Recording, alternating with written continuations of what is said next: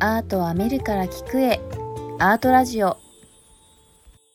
こんにちは。バラックウェブ編集長セバスチャン高木です。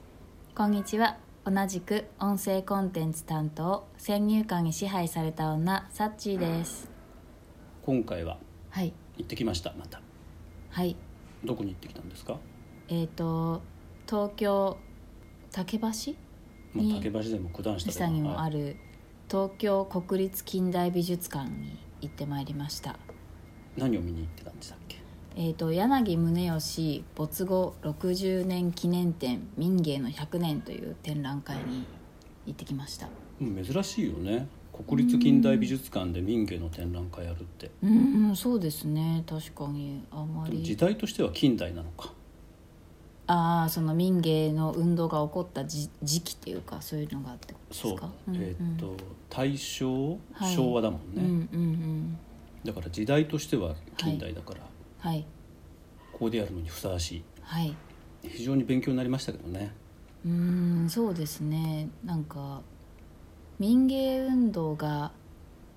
どういうふうにどういうふうに起こったか起こったか。 よく高木さんの顔が曇ってますけいどやいやそんなことないそんなことない あのよくほらはい言ってるじゃないですかあの僕は民芸結構好きだから、あーはいお好きですねで民芸はサッチーが思っていたようなはいふわっとしたもののテイストのことじゃないよこああそうですね最初はそう思ってましたういうのがよく分かりましたよねあはそれは本当によくわかりますはいものすごくこう研ぎ澄まされたはいこう柳宗悦によるはい美の発見運動だったっうんうんうんうんうんていうのがはいだからその柳がはいどうやって民芸の思想に至るのかはいうんうんあるいは柳の周りにいたはいまあ、民芸ブラザーズたちはいそういうのもわかるでしょはいそうですねだからさうんあの柳ってもともとはさはい白樺っていううーん文芸美術雑誌、はいそうですね今でいうところ何なんだろうね多分当時としては最先端カルチャーだうよんそうですよねその最先端カルチャーをはい編集するはい人だったわけです、うんうんはいそこであれでしょあの雑誌で何かを伝えていく自分の主張を伝えていくっていう手法を学んだわけじゃないですか、はいで白樺だったんだよあのロダンを日本に初めて入れたのが、すごいですよね、うんでそのロダンの頭部はいはい、うんうんちょっとくちゃっとしてたけどね、 はい そうですねあちょっとくちゃっとしてたけど、はいそれも見れるはいあと白樺も見れたあ白樺あったねはい、うんうん、僕はほら復刻版しか持ってないからさああそうですね、うんうんうん、復刻版ふ古本屋で買ったもん、全部買ったっておっしゃってました全ね部買った全何冊これよくわかんないけどはい確か15万円だったかな結構なお値段ですね、それではいあー買った当初はねはいはい1週間に1冊読んであすごい柳の思想を追っかけるんだなんて意気込んでたんだけどすごい高い目標に向かって、うんはい5巻ぐらいで終わりましたね5冊残り残り100 100何何冊冊はいだけど復刻版本物見ると、うん見たけど復刻版よくできてるあそうですか、うんよくできてましたへーだからね、はいあのまた読み直そうと思っあ気持ちも新たに、へえてでほらはいでまずじゃあロダンがあれでしょ白樺が入れた、はいそうでだすからね柳の思想にとって今日前半部分しかやりませんよ、もうあ多分展覧会のですねはい、うんうん、ああのそこってあんまり注目されないからきっと確かに、うんなんかいわゆる民芸っぽいのって後半後半というか、まあ、うんバーナード・リーチとかが出始めたからじゃない、うんうんうんうん浜章とかさそうですねはいまた浜章って言っちゃった浜田庄司ですね浜田庄司さんはいなんだけど実はうんこの白樺によってはい何かの主張だってはい民芸って思想運動なんだから、そうですそねの運動はい、を広める手法を学んだっていうのが、うんあの白樺を見るとよく分かって、うんうんうんそうですねだって白樺はロダンもゴッホも確か日本で最初にそうそうセザンヌ紹介したセザンヌうのねんうん印象派はいうんうんうんそうでだすからねイギリス人のさはいバーナード・リーチがさはい白樺によってゴッホ知ったんじゃなかったっけ確うかんそうですね、うんなんか書いてあった気がしそまれすでバーナード・リーチははい私はこんなあんな近くに住んでたのうんうんうんにゴッホのことを知らなかったみたいな。そうですよねイギリスと、ね、そうそうそうそう。の方が断ドー然バー近い海の峡にしか隔ててないのにみたいなそうですね書いてたのねうんうんだったり。はいで続いていくと右側にはいウィリアム・ブレイクっていうさ出たウィリアム・ブレイクっていうはい宗教詩人はいあのダンテの新曲をねはいうん勝手に解釈して書き直しちゃうっていう大胆なうん詩なか人がなかすごいうん、はいでその人のほらエッチングがあったでしょあ同伴があーありましたねはいだからエッチングってはい結局自分でこうす枚数すれるじゃないですか、ああそうですねはいだからこれまたこのさっきの雑誌の話じゃないんですけあどーはいうんうん自分の主張これ多分ねダンテの新曲をはい書き換えてはい絵を解釈えうん絵をつけて解釈し直すなんてはい普通じゃできないと思うんですようん そうですねはいでもウィリアム・ブレイクってはい詩人でありはいエッチングの画家だったかうんらうんうんそれが自分でできちゃっただはいすごいからそういう手法を学んだわけでしょうん柳はうんそうですね彼のでうんでそもそもウいィリアム・ブレイクをはい柳に教えてくれたのがはいイギリスから来てたバーナード・リーチでうんうんうでんバーナード・リーチはそもそもエッチングを画家だったんだよねそれであそうなんですかえそれーで知りませんでしたこのエッチングっていうのを、はいまあ、版画の銅版画なんですけど、はい銅版画を削っていくそうそうそうそう液体流してね、はいうんうんだから、えっと、銅にこうなんか細いはいなんていうのペンみたいなやつで削るかうんうんうらん繊細なこう表現ができるんですけど、はいそれを日本で教室開いてたんですよへえあそうなんだでそこに柳様一行がご一行ごか、一行が行ってはいでそこでこうなんか知り合いになってへえそしたらそのまあお互いね美ののセンスを持つ者同士おそらく意気投合して、はいじゃあ柳お前さみたいな、ウィリアム・ブレイクって知ってるみたいなああそこででもそこから柳ウィリアム・ブレイクに傾倒しまくってますからねうんなんかこんな分厚いすっ本とかごい分出しちゃって厚い本出してますよねでねはい白樺もうん4号目か5号目、うんウィリアム・ブレイク特集っていうのやってて、うんうんそれも分厚いそれも一冊全部柳が書いてるの編集もして、すごい熱量ですいやねすごい熱量だよはいああすごいなんとかよみたいな 感じでウィリアム・ブレイクを称えているんだけど、はいはいただウィリアム・ブレイクって、はいあの非常に直感を重視したんだよねだからうんうんうんダンテの新曲を直感によって解釈をするぐらういな、んうんはいだからそこではいやな柳ははい直感の重要性をうウんィリアム・ブレイクから学んでいると、うんうんうんうんだかはらい白樺をすることによってはい雑誌での表現手法っていうのを学んではいでウィリアム・ブレイクを知ることによってうん直感の重要性を学んだ、うんでそれが民芸運動にまだまだまだまだあはいあすみませんまだま先だまはだ失礼すぎましたはいそこにこう浅川さんが登場しないとああの当時朝鮮あ半島で教師をしていたはいうんうん浅川さん、はい浅川さんはいその人がお土産に白い壺を持ってきたんだよね、うんうんはいそうですねでしかもはい浅川さんなんで来たかって全然知らなかったんだけど、ああはいはいの白樺派が入れたはいあれだねロダンの,、うんあのちょっとへちゃっとした さっき出てきたそう、はい頭を見るためにはいうんうんやってきて、というのが、は浅川さんって、はいその柳が編集するし白樺はいはのい信奉者だったんだよね、そうなんだそうああだからそんなに白樺が称えるロダンってどんなもんだうんとだって当時まあ見れないじゃないですかそうですねはいでわざわざ朝鮮はわざわざかどうかわからない何かのついでだったかもしれないんですけどはい朝鮮からやってきてはいその時に柳に持ってきてたのがはい小さな白いうん李朝の白磁の壺でしょそうですねだから土産物に持ってまあでも柳先生の土産物だからね、まあ相当そう奮発は、まあそうです、 僕にとっての虎屋の洋館ぐらいなあの奮発はしたかと思うんですけど はい奮発はしたかもしれないんだけど、はいはいでもやっぱりお土産で持ってくるぐらいだからさ、うんそんなにめちゃめちゃこうねはい価値が高いものじゃなかったはずなんだけど、うんそうですね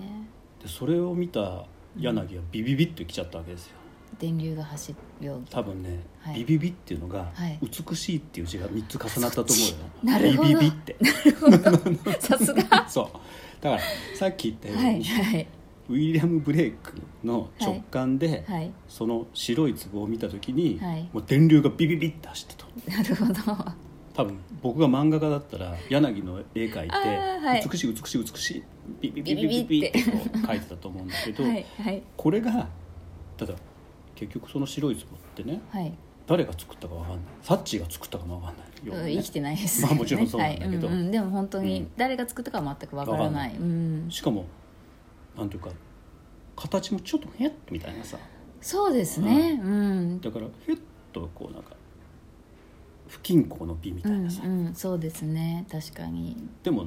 雑記なわけじゃないですか雑な器と書いはいうんてでそこに美を見出したのが、うんうんこれが柳民芸誕生の瞬間ですよ民芸思想うーんまさかそこで26歳ぐらいのことだったっけそうですね結構若かった気がします、でこのあと10年後ぐらいだよね実際今我々が、はいあの民芸って思った時に想像すうんうんうんうるんはい手仕事みたいなものうんうんに柳が触れるのって、うんうんうんでも僕にとってはい柳の民芸っていうのはこの26歳うの、んうんこれが全てなんですよだってうーんよく言うじゃないですかビジネスで0から1を作るのが難しいっああはい言いますね確かでにはいてあーこれが民芸がポコンって生まれたのって0から1でしょうんうんうんで26歳の時はい千葉県我孫子でアメリカで誕生した はいだからあの僕もずっと言わなかったんですけど、はいあの知ってる人は知ってたんですけどはいリモートの間我孫子に住んでましたからね、アビコうにん良かったですかいやめちゃめちゃ良くて、へえあの柳宗悦がはいあの加納治五郎のねああおじさんじゃないですかはいはいはいうんうんうんあの人の別荘をはい任されていたんですけど、はいそこがねそこから歩いて3分ぐらいかなへえでしかもはい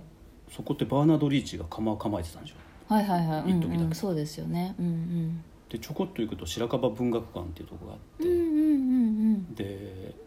柳を追うようにやってきたはいあの小説の神様志賀直哉のおおーはいはいうんうん急遽あった書斎しか残ってませんけどねあへえで、はいそこがまあ刷毛の道っていうこの崖沿いの道なんですけどはい刷毛の道だったかなちょっと忘れちゃったうろ覚えで申し訳ないんですけどはい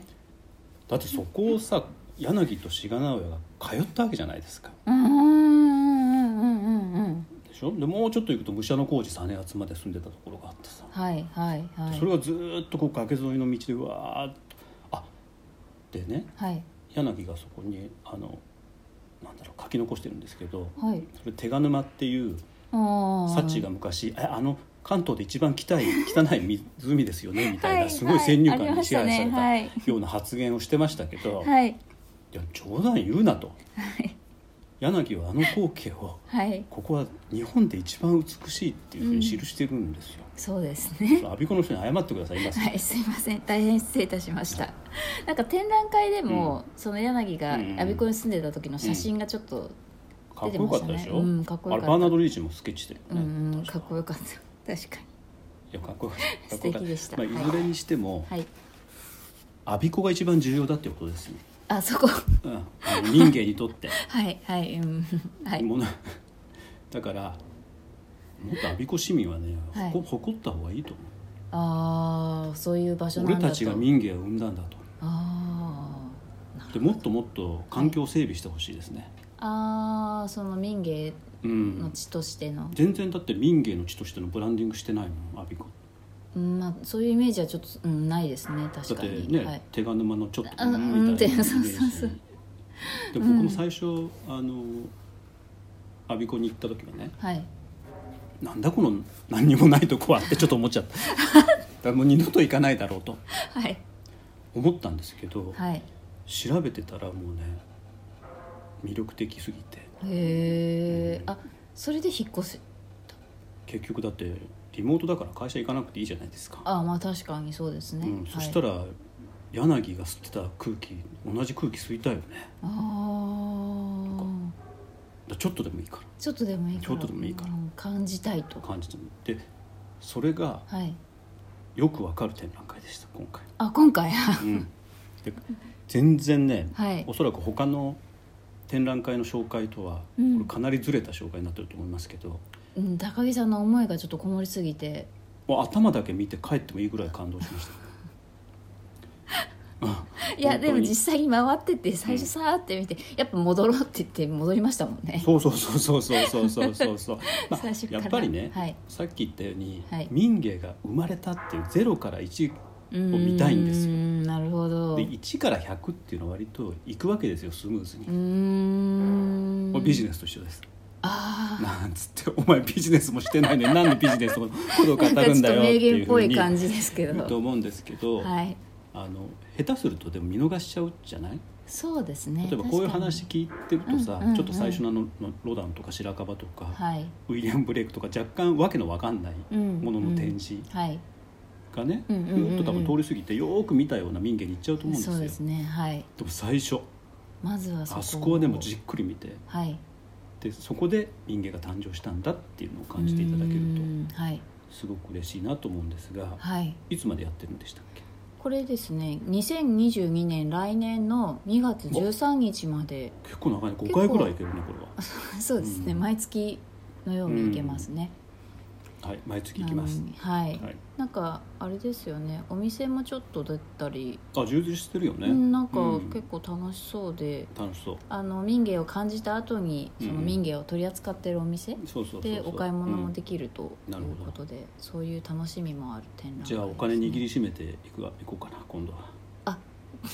高木さんい一つ一つ見ていくあはいはいあのまず全体をわーっと見てうんいつもそれをおっしそゃうっでてしょますねそうはすいるとバクッと民芸の思想が、まあ、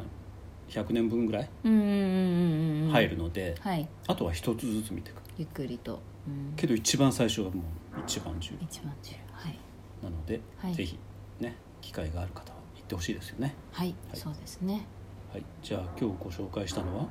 はいえー、